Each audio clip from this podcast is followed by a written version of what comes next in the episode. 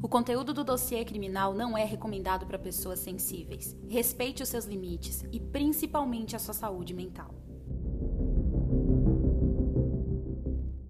Oi, gente, aí como é que vocês estão? Vocês estão bem? Eu espero que sim. Tô ótima. Eu espero que aí do outro lado você tenha perguntado como eu tô. Tô bem, né? Espero que tenha rolado um. E você? Tô bem, obrigado por perguntar. Tá, tô bem. Gente, seguinte, eu tenho alguns recadinhos para dar para vocês. Primeiro recado é que, a partir dessa semana, o dossiê criminal vai ter dois episódios. Isso mesmo. Se eu conjuguei errado o verbo, vai ter, vão ter. Mas vamos ter. Isso, vamos ter dois episódios no dossiê criminal. O episódio oficial agora vai ao ar toda terça-feira. Então significa que a partir das 5 da manhã, na terça-feira, o episódio do dossiê criminal oficial, né, o episódio que a gente já está acostumado, mais compridinho, vai ao ar na terça-feira, às 5 da manhã. Significa que você tem que estar tá acordado às 5 da manhã para ouvir? Não, mas já vai estar tá disponível para você lá na plataforma que você já está acostumado a ouvir a gente. E vai estar tá disponível também na Aurelo, tá? Sabe a Aurelo, aquela plataforma que quando você ouve a gente por lá, né, cada play executado gera um dinheiro pra gente e também quando você, né, quiser apoiar, né, você também pode ajudar a gente a partir de cinco reais, dez reais. E também tem uma novidade que agora você pode apoiar não só por cartão de crédito. Galera que diz que não tem cartão de crédito quer apoiar, agora pode apoiar com Pix. Tem essa novidade boa aí também. Mas a outra novidade, além do dia novo de lançamento, é que agora a gente vai ter dois episódios na semana. Na quinta-feira a gente vai ter um episódio um pouco mais curto, mas é um episódio assim com curiosidades. Isso mesmo. E eu já vou dar um spoilerzinho aqui do episódio que vai ao ar essa semana. É um episódio mais curto, curtinho. E esse episódio é para quem é fã de Stranger Things. O que Stranger Things tem a ver com crime real? Não saberemos até quinta-feira. Mas fica a dica aí. Eu vou dar, eu vou dar um spoiler, vou soltar um spoiler lá no Instagram do Dossiê Criminal. Então, se você não segue o Dossiê Criminal ainda, siga lá no Instagram, arroba Criminal Oficial. Recado dado, vamos para o episódio.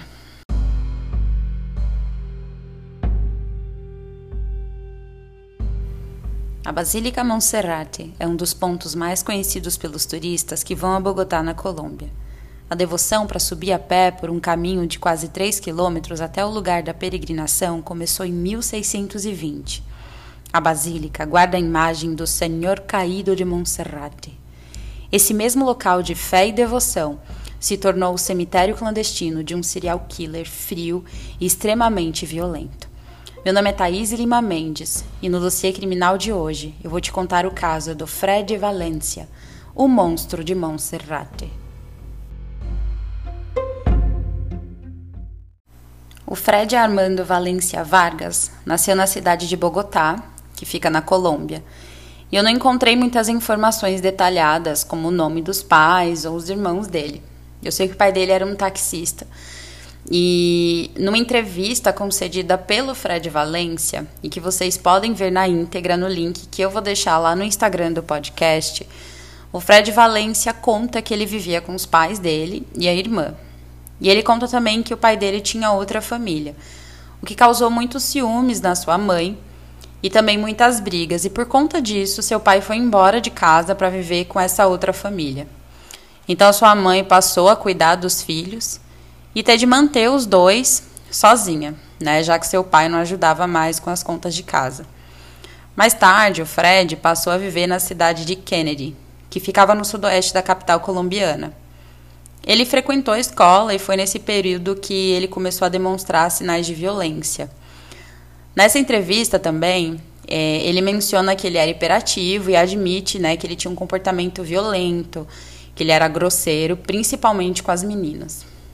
Por conta disso, ele foi matriculado em uma escola especializada em artes marciais.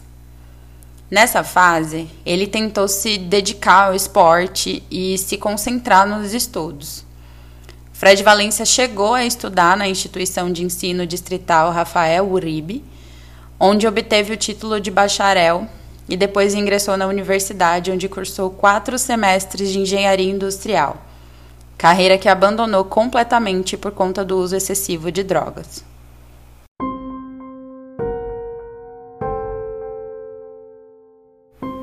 Isso fez com que Fred Valência deixasse a sua casa até se tornar um morador de rua.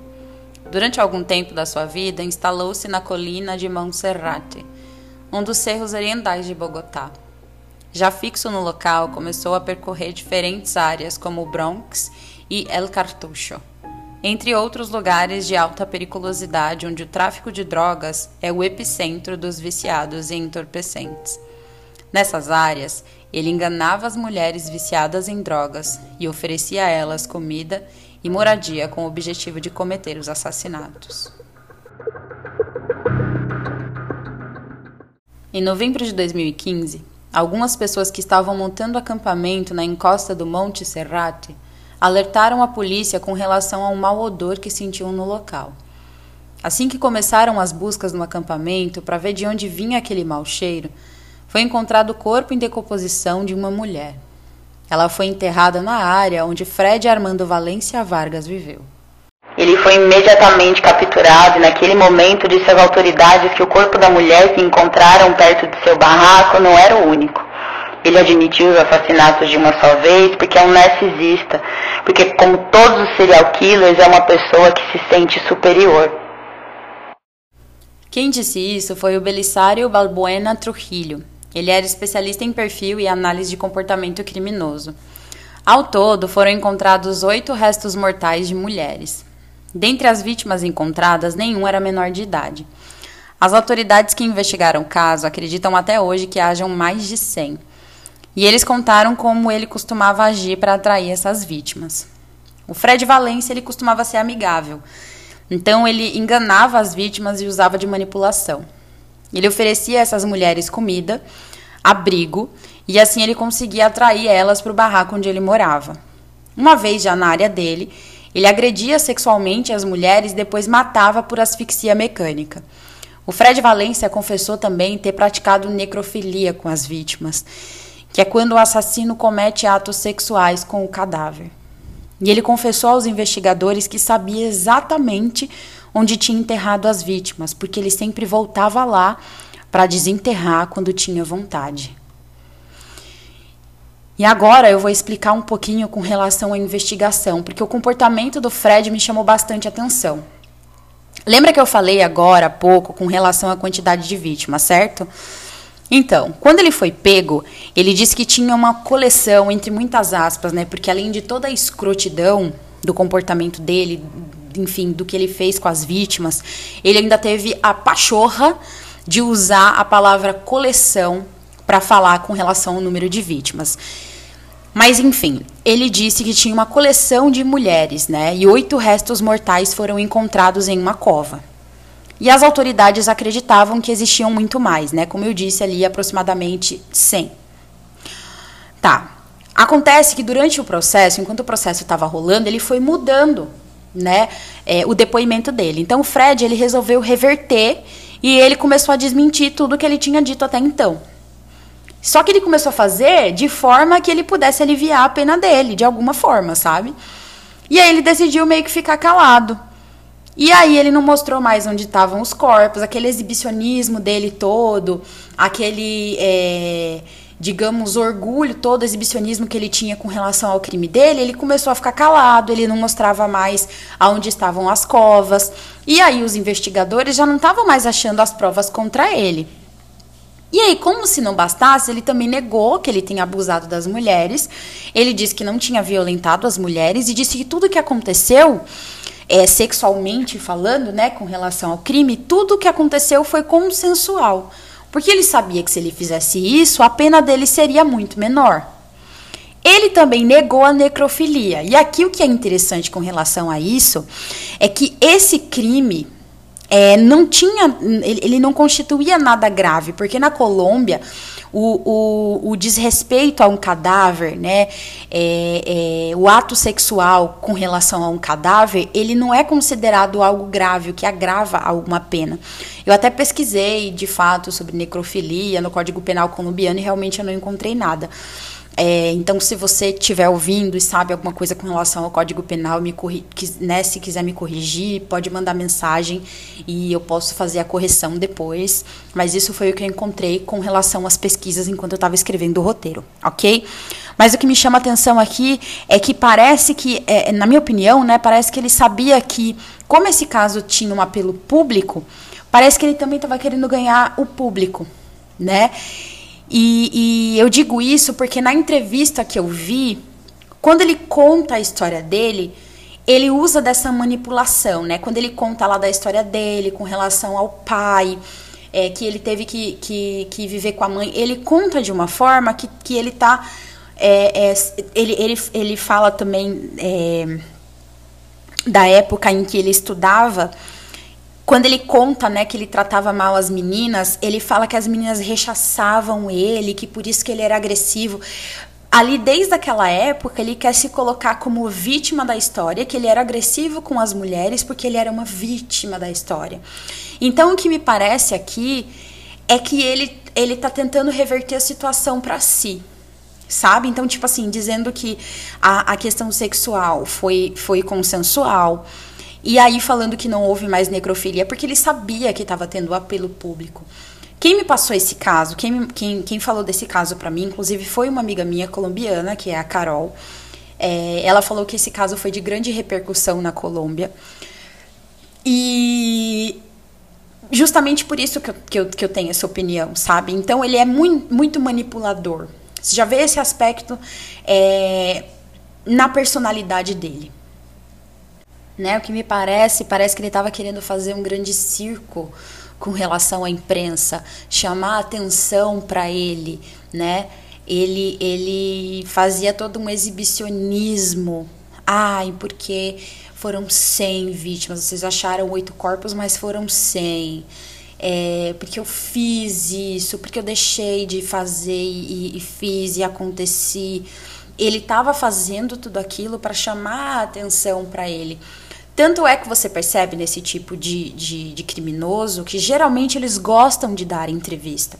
Não tem só uma entrevista do Fred Valência no, no YouTube. Tem outras entrevistas que ele concedeu. Ele gosta de aparecer, ele gosta dos holofotes.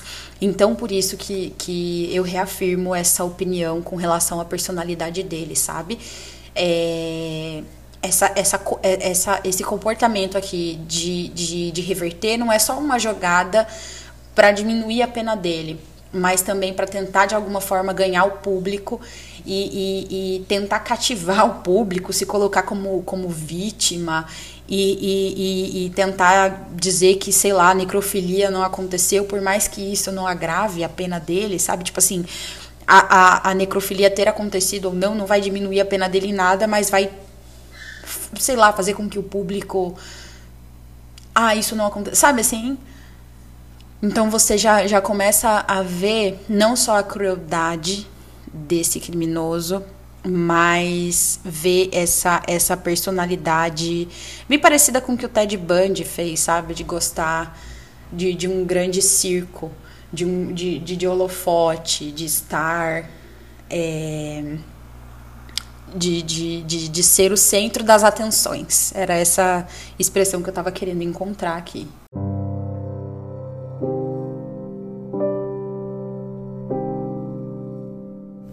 Atualmente, o Fred Valência tem duas condenações. A primeira foi de nove anos e cinco meses e foi imposta pela 53ª Vara Criminal do Circuito de Bogotá em 2016. Esse veredito foi posteriormente revisto pela Câmara Criminal do Tribunal Superior de Bogotá, que considerou que a pena principal não estava bem calculada e aumentou para 18 anos de prisão. A segunda sentença, já em 2017, foi pronunciada pelo segundo juiz criminal do Circuito de Bogotá, Octávio Carênio, que condenou a 36 anos de prisão.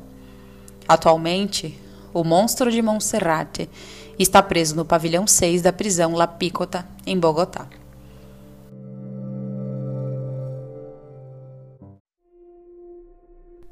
A pesquisa, roteiro, apresentação e edição de áudio do dossiê criminal são feitos por mim, Thaís Mendes. Se quiser me seguir lá no Instagram, basta procurar arroba dossiê criminal oficial. A gente se vê na próxima.